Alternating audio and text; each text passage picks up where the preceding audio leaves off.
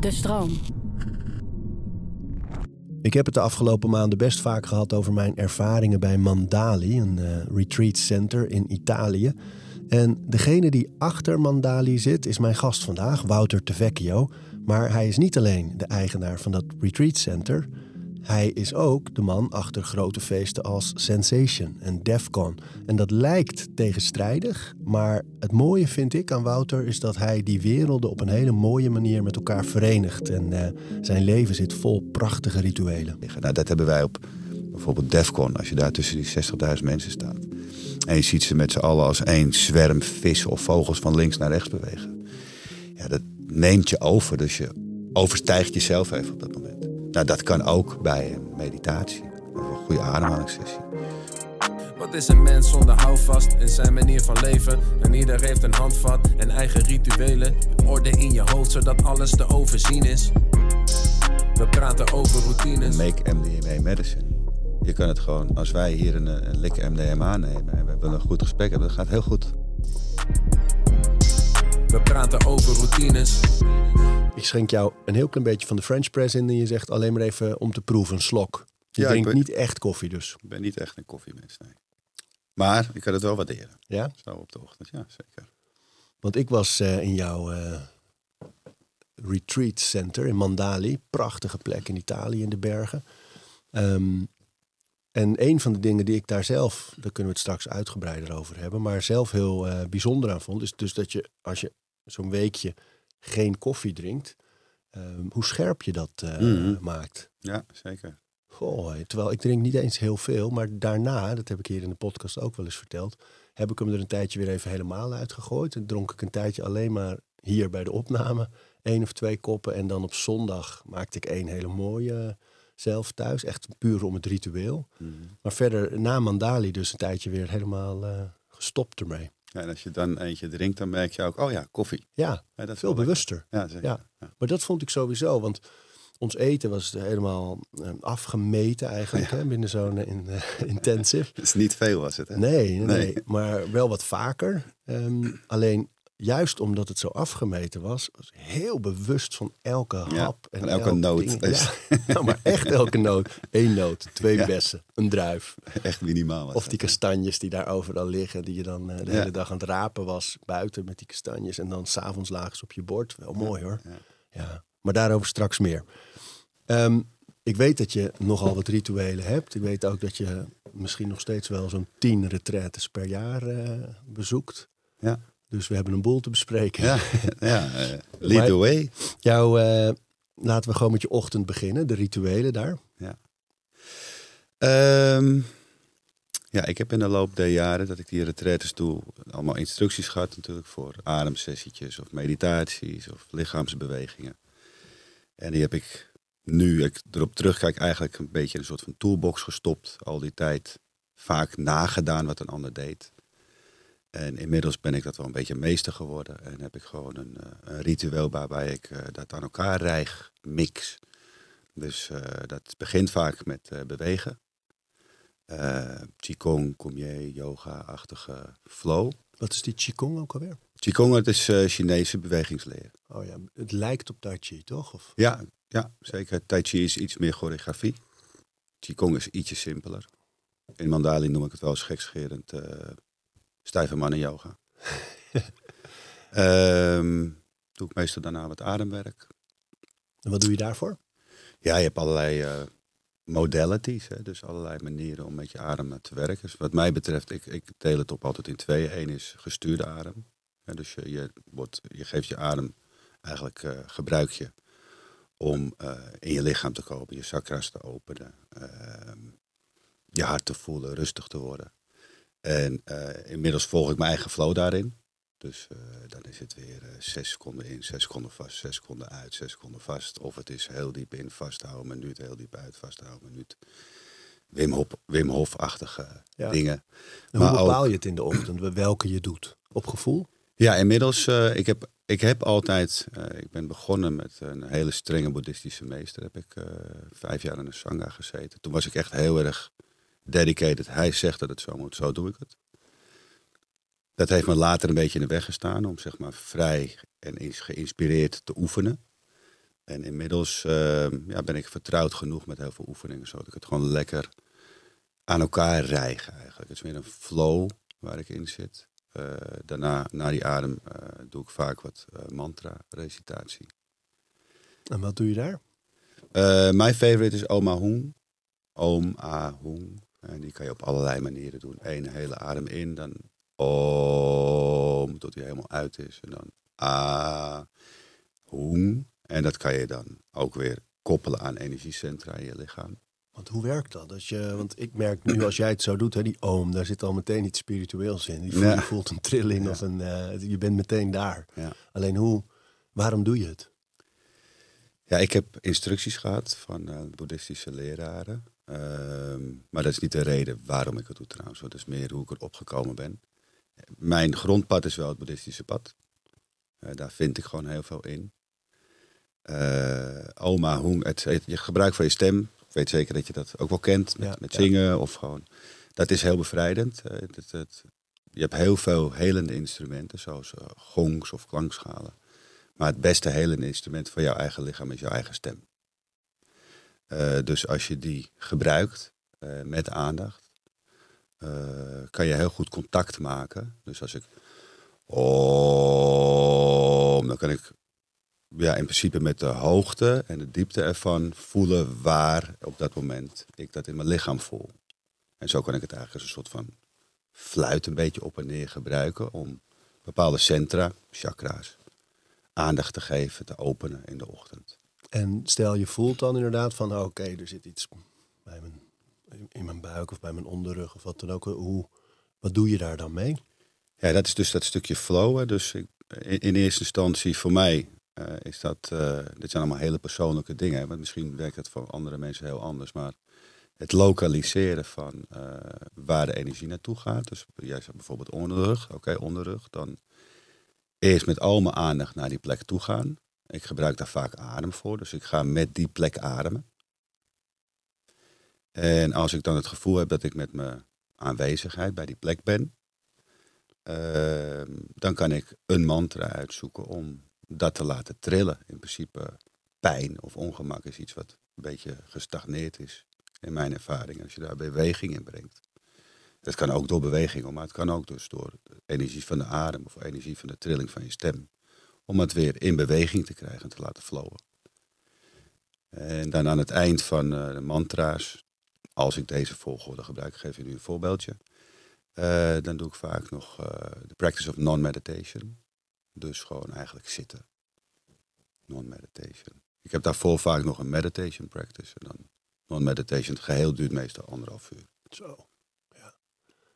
En dan weet ik dat jij, je komt natuurlijk uit een, uh, in ieder geval vanaf de, vanaf de zijlijn snellere wereld. Zeker. Uh, maar uh, dan is anderhalf uur in een leven. Ik weet dat je vader bent. Je, je, leidt een bedrijf, bedrijven. Um, anderhalf uur lijkt voor mensen die luisteren ook lang. Hè? Ja. ja, ik heb daar. Ik was natuurlijk, ik doe niet zo vaak praatjes en interviews. En ik probeer natuurlijk ook. Ik wil niet de verhalen ophangen van nou, 20 jaar retraites en nu anderhalf uur per dag. Want dat lijkt alsof het zo onhaalbaar wordt voor anderen ook. En ik zit hier met name hopelijk dat mensen die iets oppikken. Maar ze zeggen, hé, hey, dat kan ik ook. In plaats van, oh, moet ik dan ook 20 jaar op retraite gaan. En uh, anderhalf uur per dag. Of... Nou, wat mij betreft hoeft dat niet. Ik heb het ook echt nodig. Uh, ik ben niet uh, geroepen ergens door een hogere energie of zo. Ik had gewoon echt ontspanning nodig in mijn leven. Op, op een ja, 30-jarige leeftijd. Ik was gewoon helemaal doorgesjeest. Ik had het echt nodig. En, um, Hoe zag doorgesjeest eruit bij jou? de hele wereld overreizen. Met Sensation en andere feesten.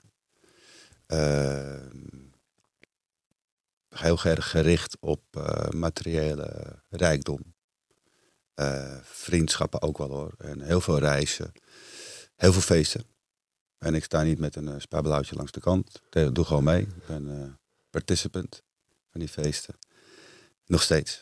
Niet zoveel meer hoor, maar als ik er ben, dan doe ik nog steeds leuk mee. Um, heel veel verantwoordelijkheid. ik had op mijn dertigste, werkte er al honderd mensen waar ik voor verantwoordelijk was Ook mensen die ouder waren dan ik. Het ging over veel geld, veel verantwoordelijkheid.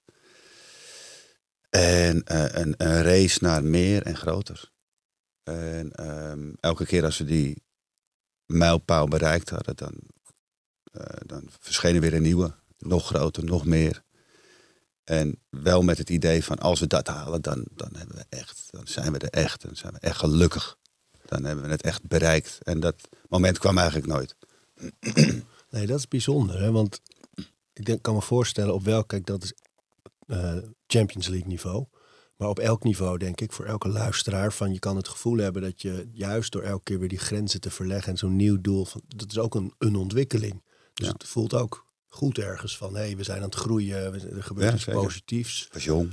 Ja, Jong, een hele snelle markt, hè, dus feesten. Dus iedereen die komt, die zegt, nou, wat een geweldige avond, dankjewel. Dus directe voldoening. enorm eh, ego opgebouwd daarmee. Veel aanzien, veel waardering, veel geld, snelle auto's, dikke reizen, VIP. eh, alles was gewoon over top.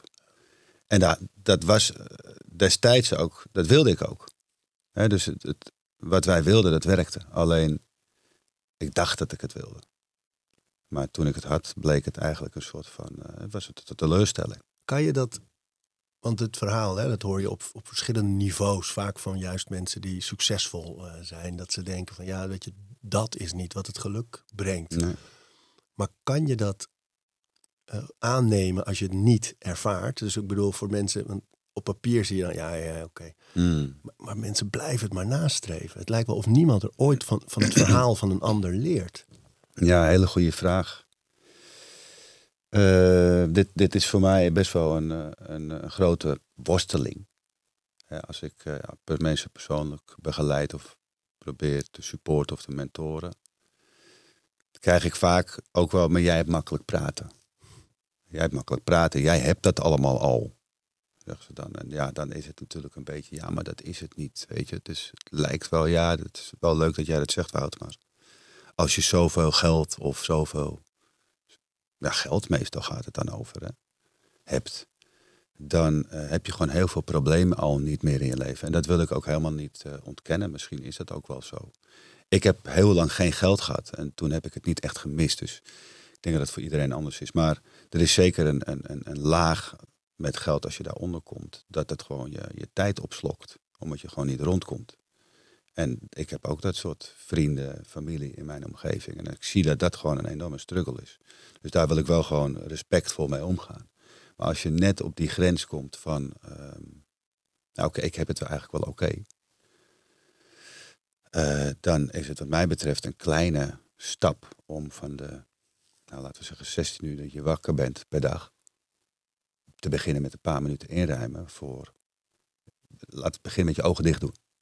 Dus doe niet zo heel veel doen. Doe- Dat is ook vaak wat ik eh, mensen aanraad. Van, ga niet mediteren, doe gewoon je ogen dicht. En kijk eens wat er gebeurt. Beschrijf eens wat er nu gebeurt. Als je je ogen dicht doet. Dat is een mooie eerste stap, hè? Ja, is gewoon de ogen dicht. Ja, en, eh, stilte. ja, en eh dat is zo'n dwingend zintuig. Dat eh, als we daarmee beginnen, ja, ik word helemaal gek van mezelf. Oh, oké, waar word je gek van dan? Ja, enorm veel gedachten of gevoelens. Oké, eh, mogen die er zijn? Weet je, dus hele kleine stapjes. Ehm, maar ik, ik vind het nog steeds wel moeilijk om eh, inderdaad mensen langdurig daarin te helpen. Sommige mensen zijn heel gemotiveerd. En eh, daar krijg ik heel veel energie van. Als mensen de motivatie hebben om ja, vrij te willen zijn, om het zo even te zeggen. Maar voor quick fixes, op, op dit pad waar ik op zit, in mijn ervaring, het is mij niet gelukt, een quick fix.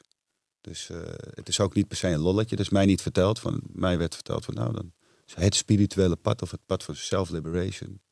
Fantastisch, maar ik vind het een, een grote uitdaging. Ja, ja. Ja. Ja, en die quick fix is de tijd. Hè? Dat mensen willen het eind, eindproduct. hè, Alsof je alles kan kopen. Gezondheid, eh, een bepaald eh, schoonheidsideaal, succes, rijkdom.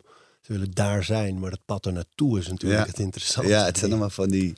Ja, Hè, er zijn eh, zoveel mooie clichés daarover. Het is ook gewoon allemaal echt zo. ja. Het is zo. Ja, het is, het zijn niet is- clichés. nee, nee, precies. Het, het pad is, is waar het over gaat. The journey is the thing. Ja, Ja. man. Maar dan, dan nog, hè, van, van als je dan kun je, was het voor jou een moment dat je dacht, dit is het niet? Of gaat zoiets, wordt zoiets uitgesmeerd over een periode van een soort knagend gevoel? Het is net niet helemaal waar ik wil zijn. Ook al heb Nee, ik alles. is een lange opbouw geweest. Een hele lange opbouw eigenlijk. Dus niet dat je een nacht na een feest thuis kwam en dacht... nee jongens, nee. Nee, en het wil ook niet zeggen dat ik doodongelukkig was of zo. Maar het was, het was duidelijk voor mij op dat moment van ja, ik kan dit nog tien jaar doen. We kunnen nog naar veertig landen gaan en dat bankrekening kan blijven groeien. Maar dat is het gewoon niet. Maar, maar wat is het dan wel? Hè? Ja, Dat wat is eh, het dan wel? Nou ja, goed, eh, dat zul je... dan moet je toch naar India, zeggen mensen dan. Dan ga je naar India. Nou, dat ben ik toen gegaan. Ik ben toen naar India gegaan voor een veertiendaagse stilte-retraite. Maar ja, zo uit, uit de racewereld in één keer naar zo'n retraite. Dus, 14 dagen ook ja, meteen. en na, na, de, na deze drie dagen dacht ik ook van... eh, oké, ik ben in het verkeerde... ik heb de verkeerde trip geboekt. Ik moet naar huis.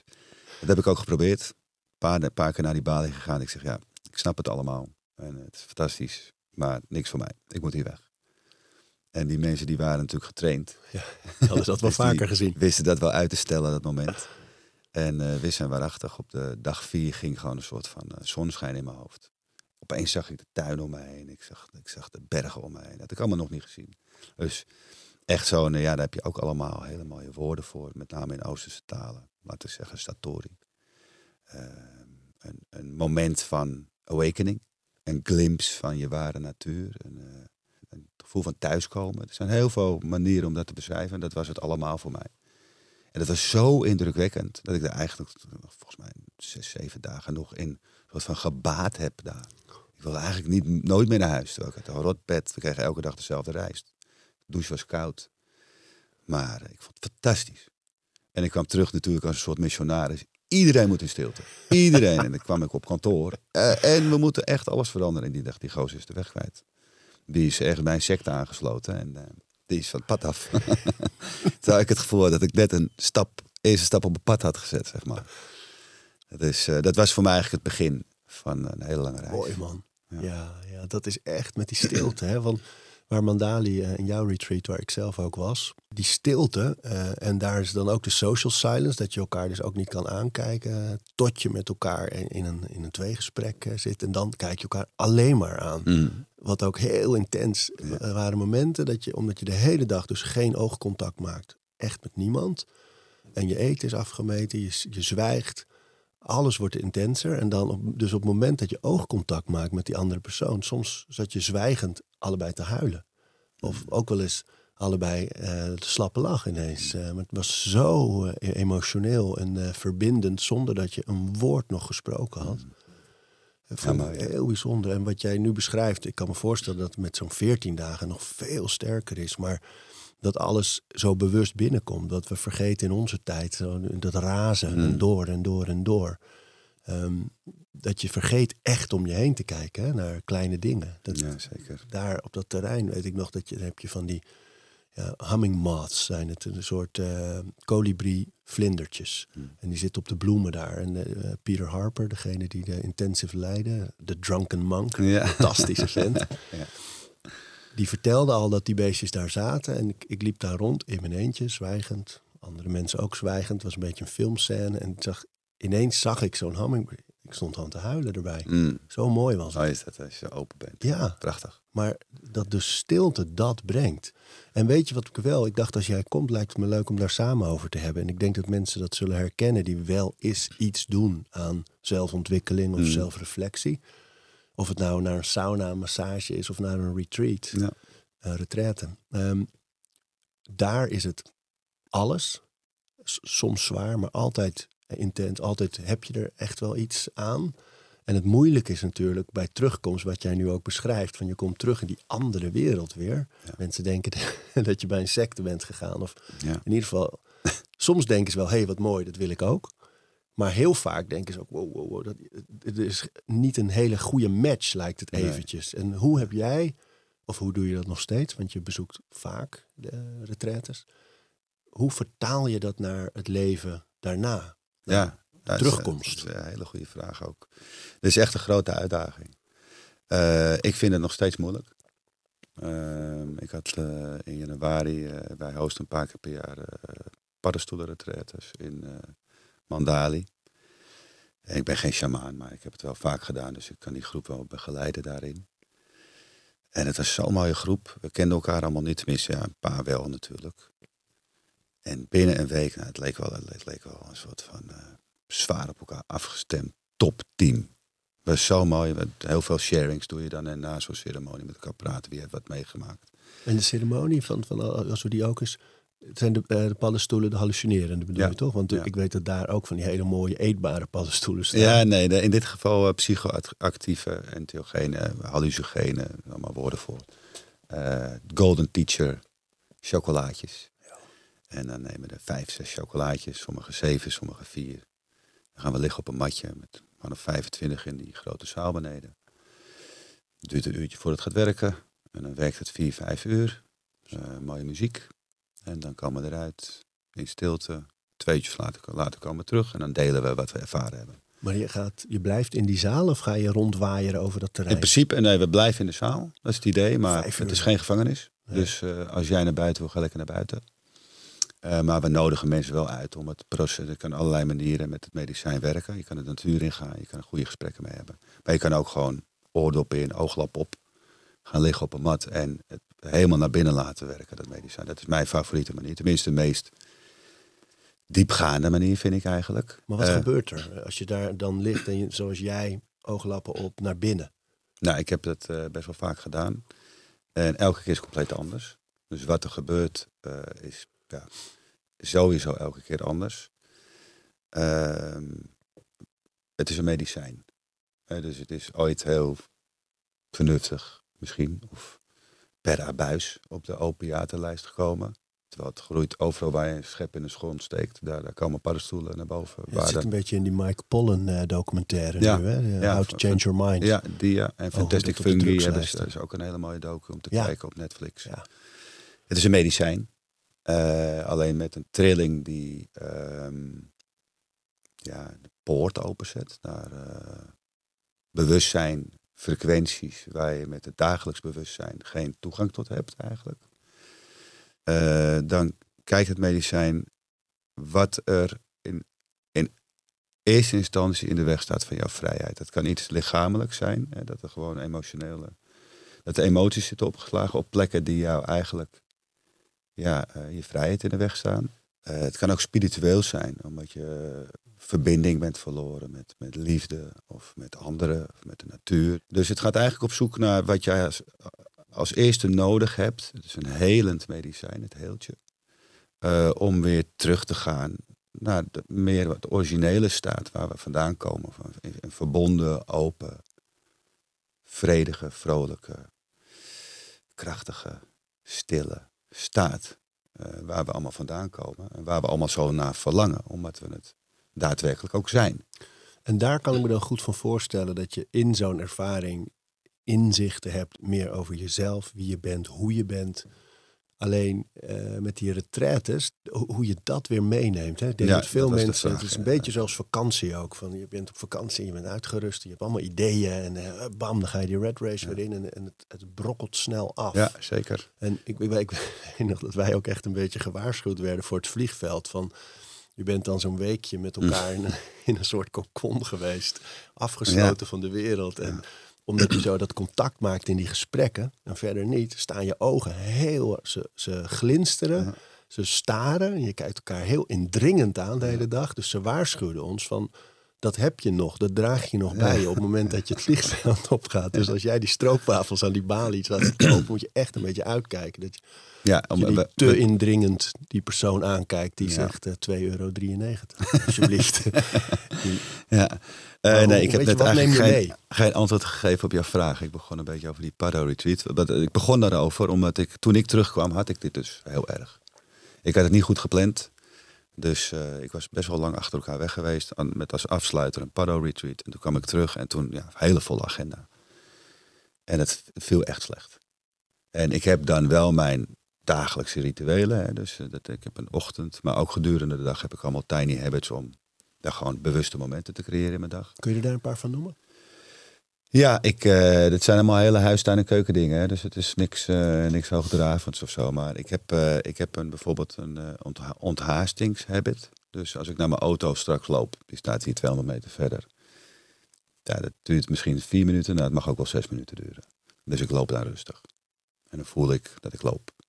Ik kijk wat meer om me heen. Dus dat is zo'n momentje waar ik de kans heb om ja, even gewoon bewust te zijn.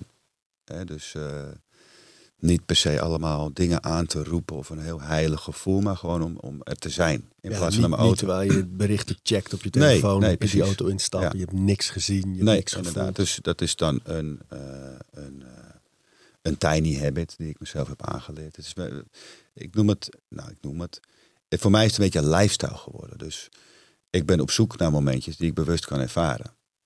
En eh, ja, dat, dat zijn hele simpele momenten. Hè. Dus dat, dat is eh, afdrogen, doe ik elke dag.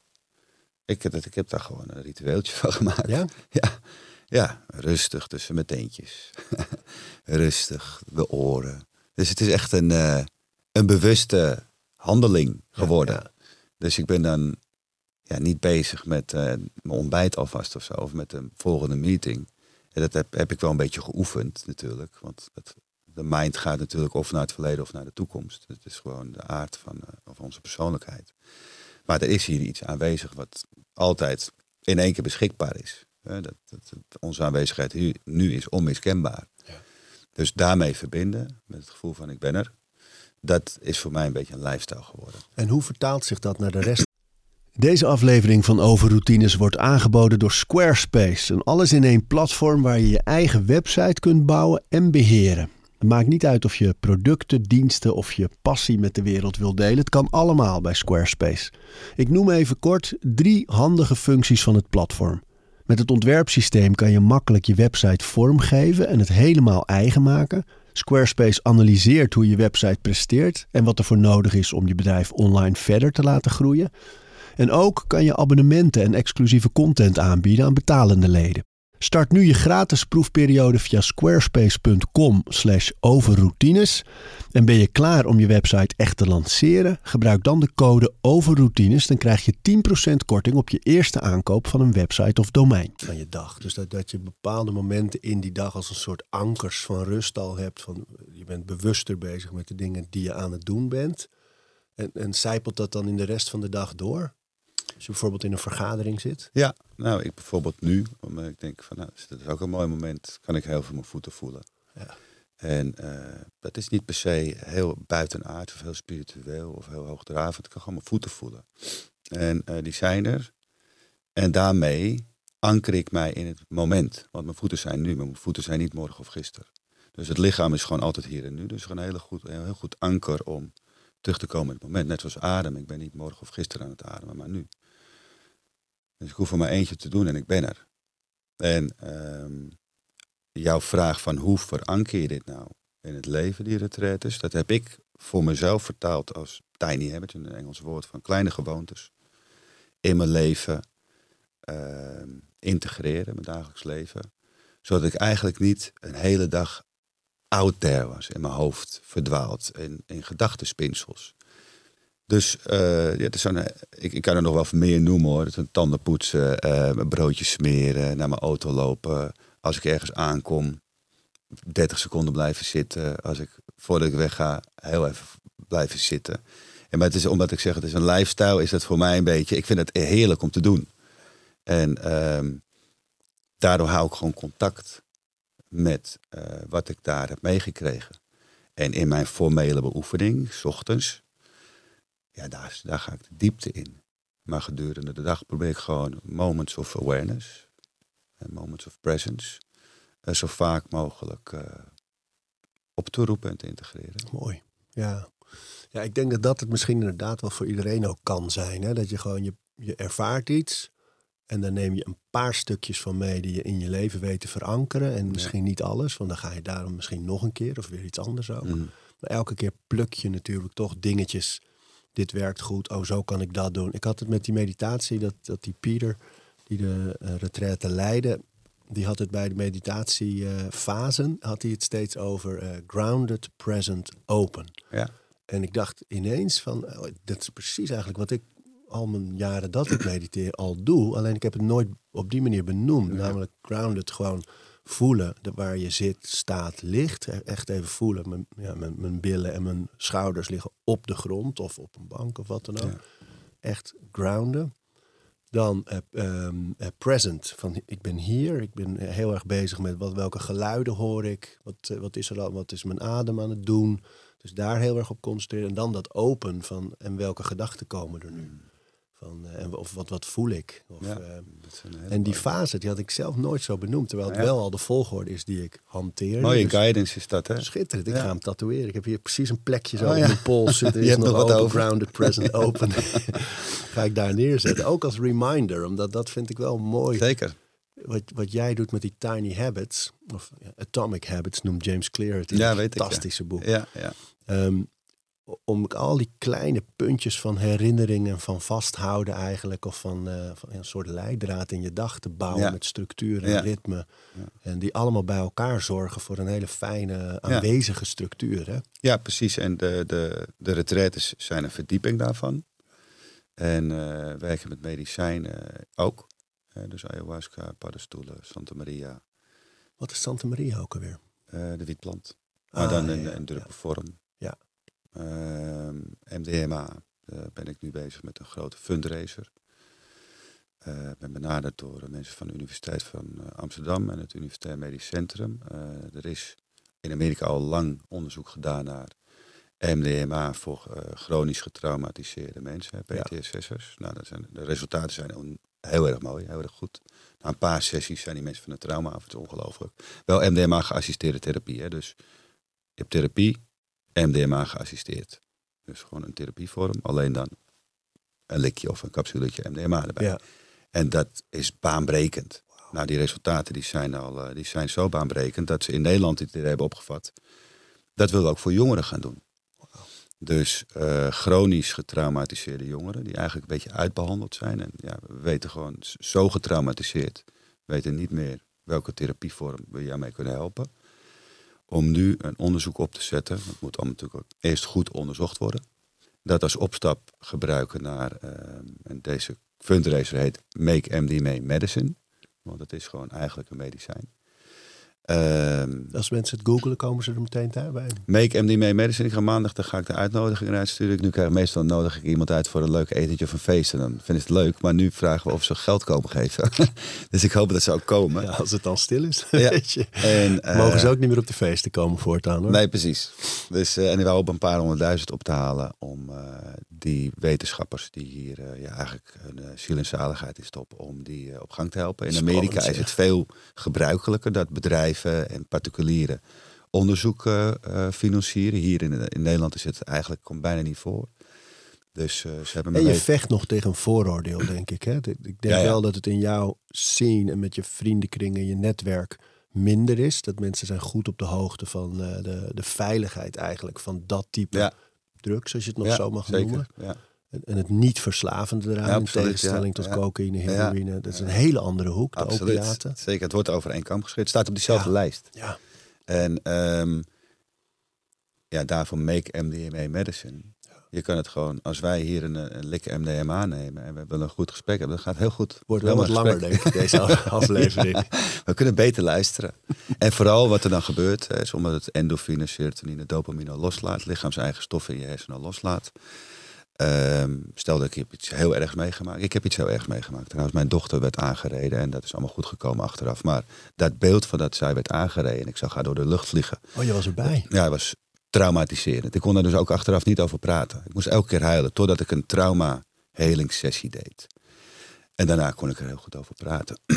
Ze is overigens niet MDMA geassisteerd, geassisteerd, maar ik heb wel gemerkt daar wat een trauma helende sessie, hoe dat werkt en hoe dat gaat. Hoe, hoe gaat dat? Kun je dat uitleggen? Ja, ze, deze therapeute die bracht mij terug naar het moment. Dus die zei wat er gebeurde. Toen begon ik, ging ik, nou, ze liep de weg op. En zei ze, nee, nee, ho, ho. We gaan eerst even terug. Je zat thuis en wat gebeurde? Moest ik eigenlijk minutieus elke actie beschrijven die leidde tot dat moment. En dat duurde al tien minuten. Van nee, ik deed de kofferbak open en ze verscheen recht achter mij. Toen liep ze de weg op en toen, toen pop, werd ze aangereden. En toen kwam ik bij dat moment, moest ik heel erg huilen. En zij in de therapie brak toen in van realiseer je dat Maya, mijn dochter, gezond is. dat ze er is, dat alles goed is gekomen. Dus je brengt je, je, brengt je heel erg naar dat moment van dat het gebeurt. Dus de herinnering zo levendig mogelijk ervaren. En op dat moment wordt er ingebroken en gezegd, maar het is allemaal goed. Dus je rewired eigenlijk Ja. die, die herinnering. En dat, ja, dat is fantastisch van de hersenen dat ze dat gewoon kunnen. Dus de angst en de realiteit komen samen. De angst die niet aan de hand is, Ja. word je mee geconfronteerd. Ja. Wat is de realiteit? Niks aan de hand. Dus hou er vast in je handen voor je gevoel en vertel het verhaal nog. Ik, oh ja, oh ja, en toen nou. En Hoe oud is Maya? 13. Oh man. En ze was toen vier of zo, drie. Eh, maar voor veteranen, hè, die, wiens vriend naast hun ontplofte op het slagveld, en die nooit aan therapie hebben gedaan, die kunnen het zelfs in therapie dat moment gewoon is too much. Die kunnen daar niet bij. Maar nemen ze MDMA en het, die e- endorfine, serotonine, dopamine laten los, dan is die drempel om erover te praten is weg. Van, nou, dat kan ik eigenlijk wel vertellen. Nou, ik liep op het slagveld, ik was met mijn vriend en eh, ja, die ontplofte. En dat besef, dat ze er gewoon over kunnen praten, dat is de aanzet tot heling. Ja, want voor de geest is het natuurlijk hetzelfde. Ah, Ja. nu hebben we er gewoon over gesproken Ja. op een manier die niet beklemmend was. Exactly. Nu is het Dus. Ja, je kan er gewoon over praten. Maar dit zit ook heel mooi in die docu van Michael Pollan op Netflix. How to Change Your Mind. En ook hoe deze dingen op die drugslijst zijn gekomen. Gecriminaliseerd zijn Ja. een beetje echt. Ja, en, eh, maar ook waarom ze er weer af zouden moeten. Ja. En wat er allemaal aan prachtige dingen gebeurt al eh, nu. Zwitserland, Amerika. Ik, eh, ik word dan gewaarschuwd van, ja, maar als ze ga dan niet erover praten. Hè, van ehm MDMA wel, want het is gewoon oud in die open hier in Nederland. is gewoon een, een, een- een bekende fundraiser. Maar wat ik zo mooi vind is dat voor jou, in jouw leven komen al die dingen bij elkaar. Hè? Dus dat je vanuit die hele dancewereld, eh, Q-Dance, Sensation, Defcon, eh, noem het allemaal, maar alle, eigenlijk alle grote dingen die met dance te maken hebben, ko- komen bij jou en je vrienden, partners terug. Maar dat nu die wetenschappelijke wereld en die spirituele wereld eigenlijk allemaal op hetzelfde Oh ja. pad terechtkomen, Ja. is bijzonder. De mooie tijden wat dat betreft. Ja man. En ja, mensen vragen aan mij van ja, die feesten en die, en die retraites, hoe verhoudt zich dat? En eh, nogmaals, ik doe niet vaak praatjes in, in media, maar het is meer in de persoonlijke sfeer. En ik heb altijd, wat voor mij het is geweest, ik heb echt een transcendente ervaring op een evenement gehad. Dus Kun je die beschrijven? ja, dat ik dus, ik heb tot mijn 28e was ik mega antidrugs, ongelooflijk maar waar. Dus eh, geen, helemaal niks. Geen sigaret, wel een drankje, geen, geen jointje, geen pillen. Ik was zwaar anti, ruzie met mijn vriendin dat ze ooit een pil had geslikt, zeg maar. Was, jij bent er zo eentje, weet je wel. Maar toch was ik een keer op Ibiza verdwaald en maar, van het een kwam het ander en pilletje genomen op de dansvloer. Nou ja, net zoals iedereen die dat doet. Nou, oké, dan gaat een hele nieuwe wereld open. Dat heb ik toen eh, een jaartje later weer daar op die dansvloer gedaan. Toen zat ik bij een set van Carl Cox. Heb ik zes uur lang in een club in de Space. Ja, ik- vond het echt magisch. Het was voor mij buitenaards goed. Ik heb mijn ogen gewoon niet open gehad zes uur lang. En ik zat helemaal, ik wist welke plaat hij ging draaien. En ik zat helemaal op zijn flow. En Woutertje was er op dat moment even niet. Ik, had gewoon helemaal zelfs, ik kon zelfs dansen op dat moment, terwijl ik helemaal niet zo'n danser ben. Alles bewoog precies zoals het moest bewegen. En ik, ik voelde alles aankomen. Geen gisteren, geen morgen. Helemaal in de flow. Lachende mensen om me heen. En ik was helemaal niet met mezelf bezig. Dus dat noem ik dan even mezelf getranscendeerd. Ik was even over mezelf heen gestegen. Nou, dat hebben wij op bijvoorbeeld Defcon. Als je daar tussen die 60.000 mensen staat. En je ziet ze met z'n allen als één zwerm vissen of vogels van links naar rechts bewegen. Ja, dat neemt je over. Dus je overstijgt jezelf even op dat moment. Nou, dat kan ook bij een meditatie. Of een goede ademhalingssessie. Of bij een paddelceremonie. Of bij een stilte. Dat je die, die misidentificatie met onze gedachten even overstijgt voor een moment. En dat is een hele nieuwe wereld die er dan open gaat. En, en jullie, met de, signatuur is hetzelfde. Hè? En ik heb het gevoel dat soms het publiek nog niet helemaal daar is. Dus dat je, ehm, waar de, de grote groep mensen die met dat spirituele pad bezig zijn, met zelfonderzoek, meditatie, noem alle retraites ook maar op. ehm, die ten dele overlapt die ook wel de, de, de groep die naar de grote feesten gaat. Maar bijvoorbeeld Defcon voelt ook nog wat rauwer eh, dan, Ja, het is ook zeker niet dezelfde doelgroep hoor. maar de signatuur is wel. Er zit iets heel spiritueels in. Een soort bijna nieuwe kerken van hier Ja, ja, we ja, samen. We zijn gelijkgestemden. We beleven samen iets. We staan samen ergens achter. En er is enorme verbinding. Nou, wij, ja goed. bij me, nu kom ik misschien een beetje meer uh, megalomaan over. Maar dit zijn hele mooie tijden wat dat betreft. Dus heel veel openheid. Onder jongeren vooral. Ja, hè? Die hebben wel duidelijk door van... hmm, er moet echt wel wat veranderen. Ja. Maar niet zozeer van eh, grote maatschappelijke veranderingen. Maar meer een, eh, een andere staat van bewustzijn.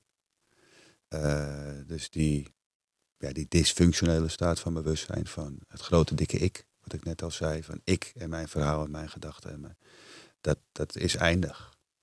En we samen, eh, eenheid. Dat, dat, dat, voelen, dat voelt men, dat is opkomst. En het is ook een soort tegenbeweging tegen al dat grote dikke ik-verhaal in de wereld. En wij hebben daar tools voor. Dus wij hebben, ik heb de leeftijd ervoor. Eh, ik heb het goede hart ervoor. Ik heb de bankrekeningen voor. Ik heb de plekken ervoor. Feesten, retretencentra, andere plekken, clubs.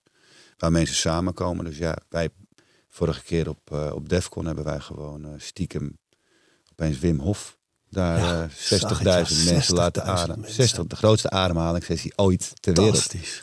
Maar ik kreeg echt kippenvel bij die beeld. Terwijl ja, iedereen roept dat ik ook kippenvel momentje. Maar daar, je voelde echt hoe bijzonder dat was. Hè?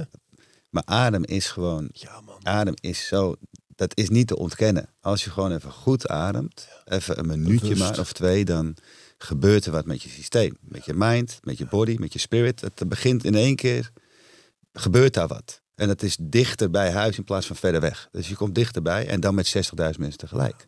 Ja, dat is echt magic. Dus voor ons is het niet zo van, kom we gaan de wereld veranderen. Maar het is een mogelijkheid die we hebben. We hebben dat gevoel erbij gekregen, dan let's do it. Maar waarom? Wat is voor jou als je persoonlijk bij jou je drijfveer om, om dit eh, te doen? het, het voelt een beetje als een roeping. Maar het woord roeping.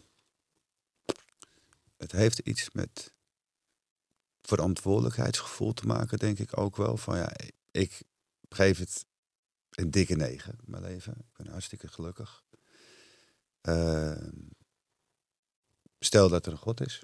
En die kijkt naar de wereld van nou, op wie moeten we nu, van wie moeten we het nu hebben? Dan denk ik dat, eh, dat hij bij jou komt. En bij mij. En van nou, mensen met een gezinsleven, met, eh, met het hart op de goede plek, eh, die het goed hebben, eh, die goed in de zin hebben met anderen, de wens hebben voor anderen dat ze gelukkig zijn, in plaats van alle, alle energie op zichzelf richten. Dus een beetje cultural creative-achtige types die mensen kunnen bereiken. Ik voel me geroepen om me daarvoor in te zetten. Maar ik, ik wil niet eh, me daarin te groot maken of zo. Want ik heb nog nooit iets in mijn leven voor me, in mijn eentje voor elkaar gekregen. Nee, je, bent je bent bescheiden mens en je bent ook eigenlijk nooit op de voorgrond. Ja, er wordt wel eens gevraagd waarom. Ja. Ehm, misschien is het valse bescheidenheid, ik weet het niet. Ik, eh, Wat, wat ik er mooi aan vind is dat het. Kijk, op dat spirituele pad gaat het ook vaak over hoe je omgaat met het ego. Hè, waar Ja. ego heeft ook hele mooie en belangrijke dingen natuurlijk. Maar wat ik bij jou heel mooi vind, is dat het niet. Deze tijd gaat voor heel veel mensen over zichtbaarheid en de mogelijkheden die zichtbaarheid bieden. Hm. Van ik moet mezelf laten zien, ik moet veel posten op socials, ik moet veel, want dan creëer ik Ja. mogelijkheden. Ja. Eh, zakelijke mogelijkheden, eh, sociale mogelijkheden. Ehm, maar jij bent daar een beetje aan voorbij gestapt, lijkt het wel.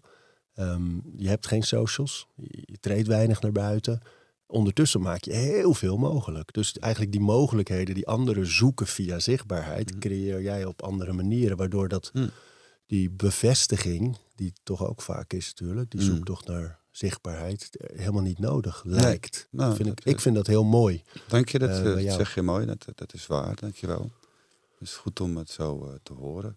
Ja, inderdaad, het is ook zo. Ik eh, kan op andere manieren ook veel mogelijk maken. Zonder dat ik daar zelf centraal in sta. Ja. En ik heb dus helemaal geen eh, moeite of oordeel over mensen die wel dat pad kiezen. Hè? Want als ze een bijdrage leveren aan andere mensen hun geluk, dan is het altijd goed. Maar het wordt de persoon zelf. Want als je kijkt naar, naar mensen bijvoorbeeld die internationaal succesvol zijn op, dit gebied. Dat zijn natuurlijk ook een soort wereldwijde supersterren geworden. Ja. Maar het gaat wel ook, heel, hoe goed ze ook zijn en hoe prachtige dingen ze ook doen. Het gaat toch ook heel erg over hen. Ja, zeker. Nou, daar heb ik, daar heb ik, ik, ik voel me er niet tot aangetrokken. Ze zijn een merk. Ja, ik voel me er niet tot aangetrokken. En met name in de Oosterse filosofie, maar ook wel in de shamanistische filosofie, is het gewoon verboden om geld te verdienen aan de dharma. Je mag geen geld hebben. Is dat waarom jullie met Mandali ook een beetje op kostprijs werken? Want dat was een Ja, van de dingen die mij eraan opviel. Het, het is voor het type retraite en hoe het Ja. eruit ziet, waar het is. Ja. De kwaliteit van het eten, van prachtige kamers, het Het uitzicht over dat meer. Je zit op een berg bijna boven de wolken af en toe. Het voelt heel, eh, maar eh, het is relatief goedkoop. Het is een not-for-profit organisatie. Not for profit Ja, noem je dat. een, stichting. Waardoor we het voor kostprijs kunnen neerzetten. Ja.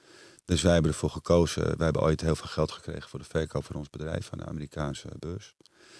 En Wilde en ik hebben toen besloten, oké, nou dan gaan we met de helft van het geld dat we krijgen, is veel meer dan ik ooit kon opmaken. De helft doen we iets moois voor de wereld, dat is Mandali. En met de andere helft gaan we verder ondernemen en investeren. Ehm, wij proberen het zo, zo laagdrempelig mogelijk te maken. Eén anekdote, er kwam daar een, eh, dus alweer drie jaar geleden. Ik heb daar natuurlijk een aantal Italianen voor me werken. En die zeiden van ja Wout, het gaat niet helemaal goed meer. Want er was vorige week was hier een dame en die kwam binnen op hoge hakken. En eh, zo'n dure Gucci tas, daar zat zoveel kolonje op dat die hele restaurant stonk naar haar. En had allemaal gouden armbanden en Rolexen om en zo. Ik weet niet of het wel goed gaat met wie hierop afkomt.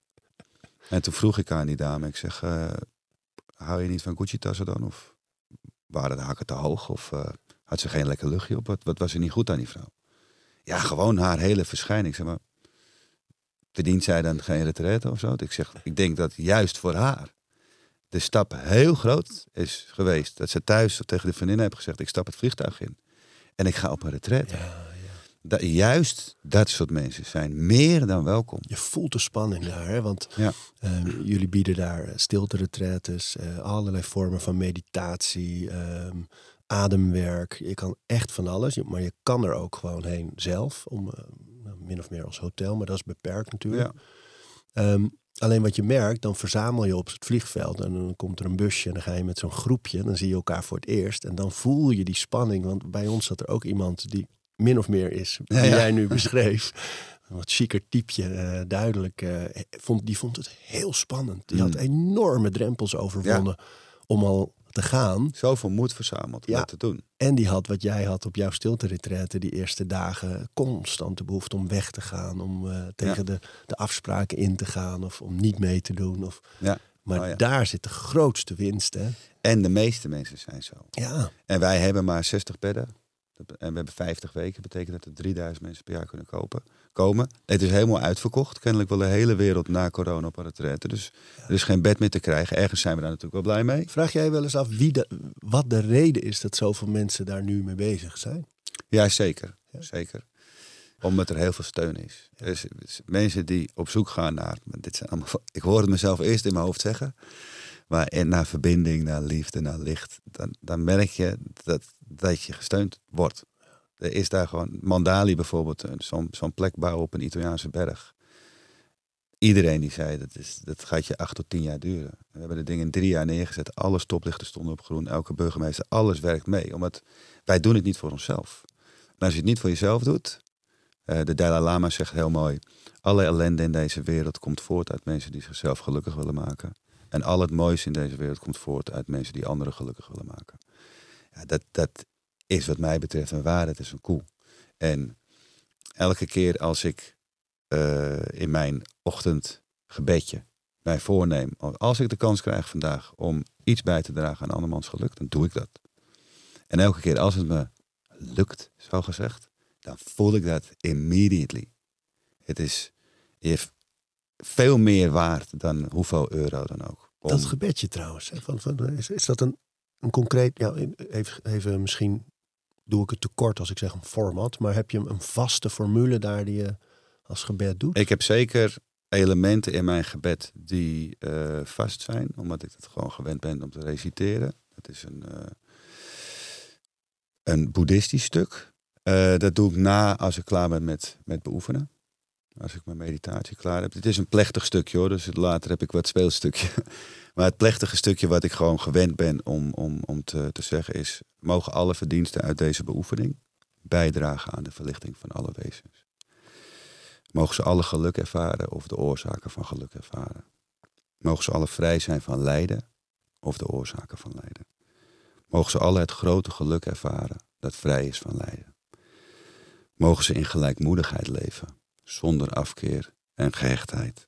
En mogen ze leven in het besef van de gelijkwaardigheid van alles wat leeft. Mooi man. Ja, dus dat is een stukje plechtig uh, gebed wat ik doe. Dan herhaal ik voor mezelf in mijn, voor, en dan moet ik contact mee maken voor mijn gevoel. in liberating myself, may I be of benefit to others.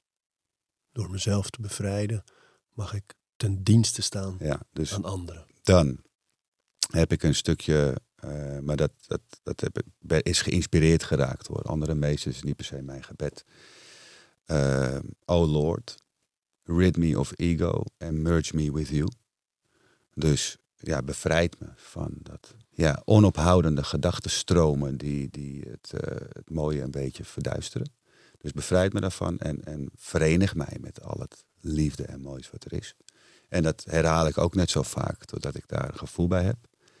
En dan sluit ik uh, meestal af met uh, I am. Dus dan blijf ik net zo lang ik ben. Ik ben het hele naakte aanwezige gewaarzijn voelen. En dat is dan een stukje formeel. En dan heb ik een uh, stukje free flow. Van, dat kan een dankbaarheid zijn. voornemen van de dag. Uh, de wens voor andermans dat ik iemand erbij haal van wie ik weet dat hij op dit moment uh, ja, hulp nodig heeft. En die dankbaarheid, die laat je jezelf ook echt voelen. Hè? Ja, dat is, ja. dat is anders dan gewoon maar opnoemen. Uh, nee, zeker. croissantjes van Niemeyer voor ons, daar ben ik dankbaar voor. Dat, dat is het niet, hè?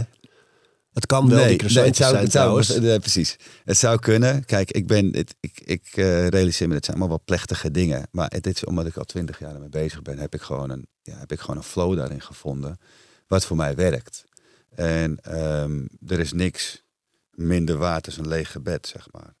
En in principe gebeden die puur voor mijn eigen geluk gaan, die, die zijn altijd minder krachtig als die ik doe voor andere mensen hun geluk. Dat, dat voel ik gewoon. En, um, maar hoe doe je, als je iets benoemt waarvoor je dankbaar bent, hoe zorg je ervoor dat je dat voelt? Want het komt hier ook vaak terug, hè, omdat het natuurlijk een een tip is bij zelfoptimalisatie ook. Dat mensen zeggen, ja, je moet die dag eindigen met drie dingen waar je dankbaar voor bent. Of juist beginnen ermee. Maar hoe zorg je ervoor dat je dat ook echt voelt in plaats van het alleen opzegt? Iedereen kan dankbaarheid voelen. Ik. Alleen, hoe zou ik dat nou bij mezelf kunnen ontdekken? Dat is een beetje de vraag. En dan niet met niet analyserend en evaluerend daarmee bezig zijn maar meer met een interesse als een kind van, hmm, ik wil eens dankbaarheid gaan voelen. Eh, is dat te vinden in mijn lichaam of in mijn, in mijn geest of in mijn mind?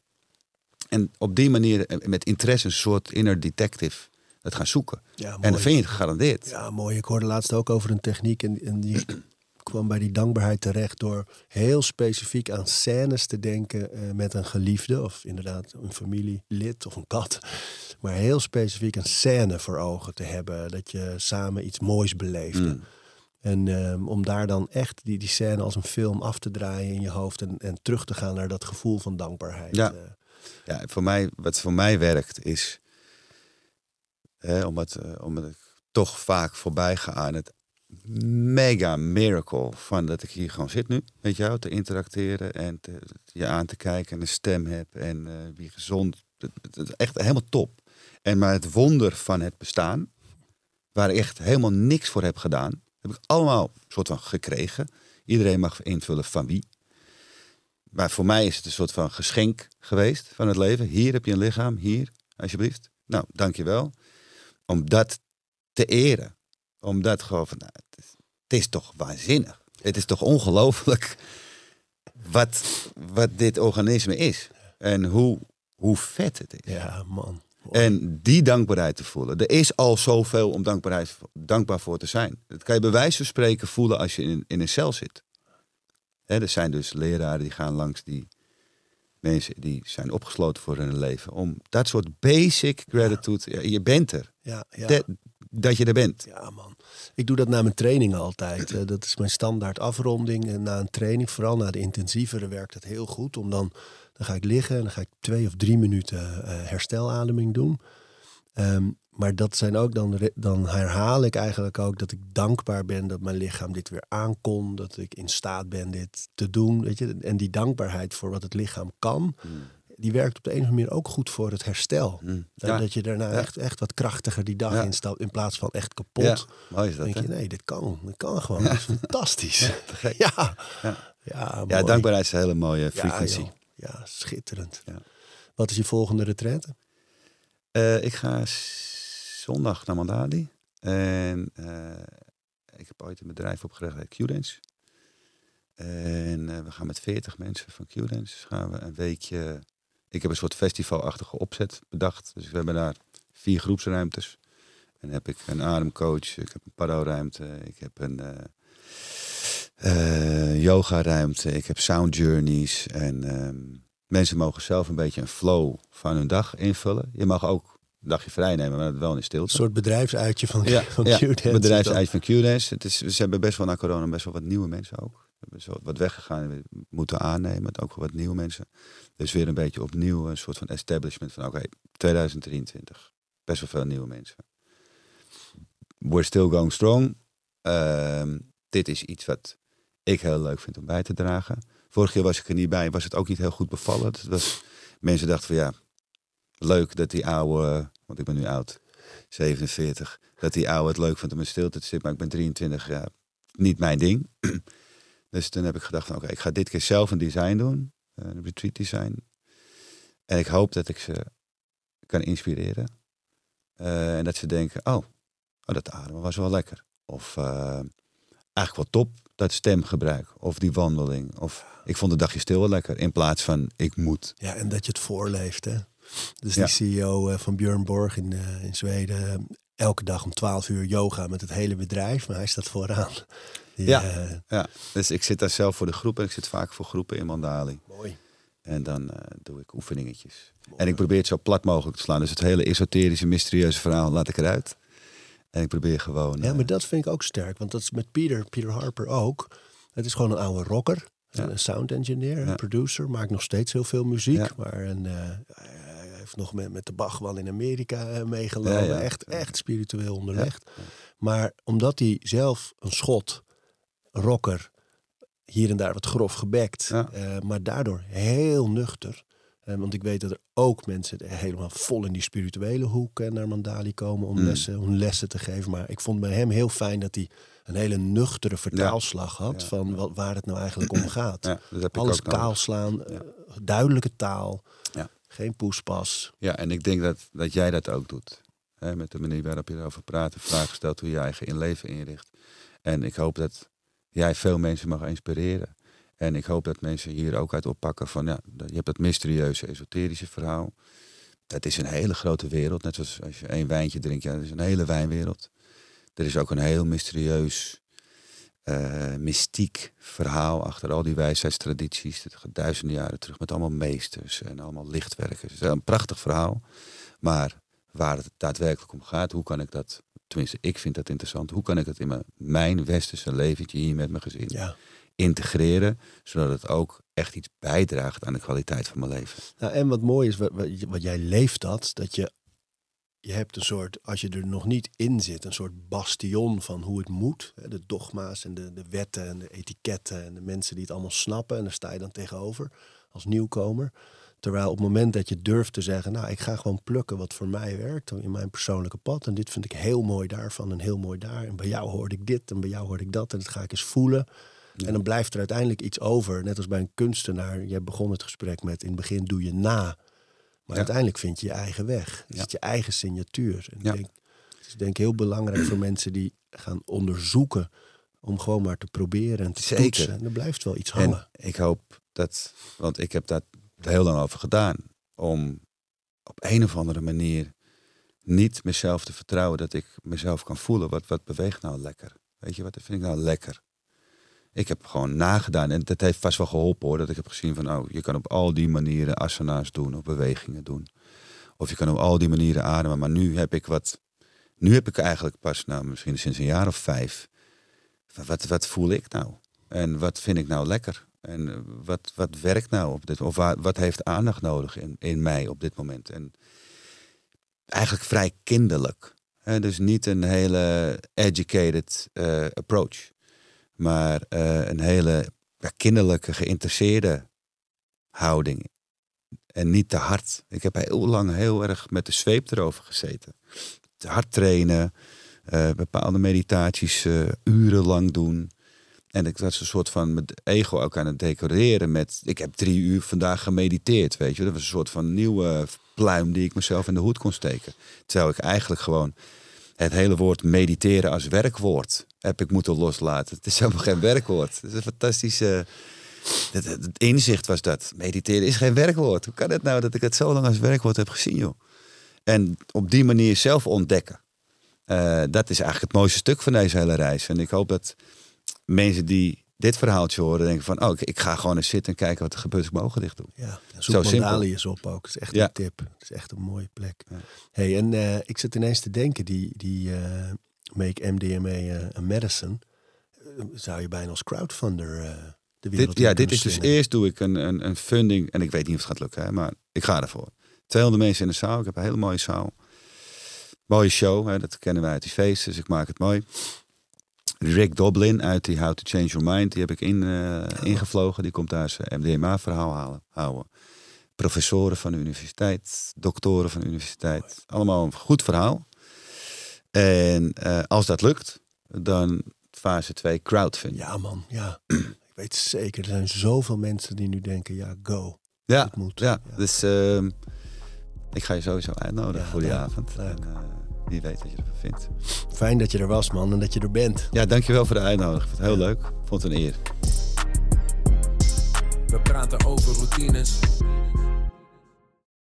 Dankjewel voor het luisteren. En voordat je weer doorgaat naar andere dingen, wil ik je nog even wijzen op Over Inspiratie. Dat is het mailtje dat ik elke donderdag rondstuur met drie tips. Dingen waar ik zelf veel aan gehad heb. Het kunnen producten zijn, artikelen die ik gevonden heb online, onderzoeken uh, Instagram-accounts, podcasts, boeken, van alles eigenlijk. En ik denk dat je daar zelf ook veel aan kunt hebben. Dus vind je het leuk om dat mailtje elke week te ontvangen? Dan kun je je opgeven op ariboomsma.nl onderaan de pagina.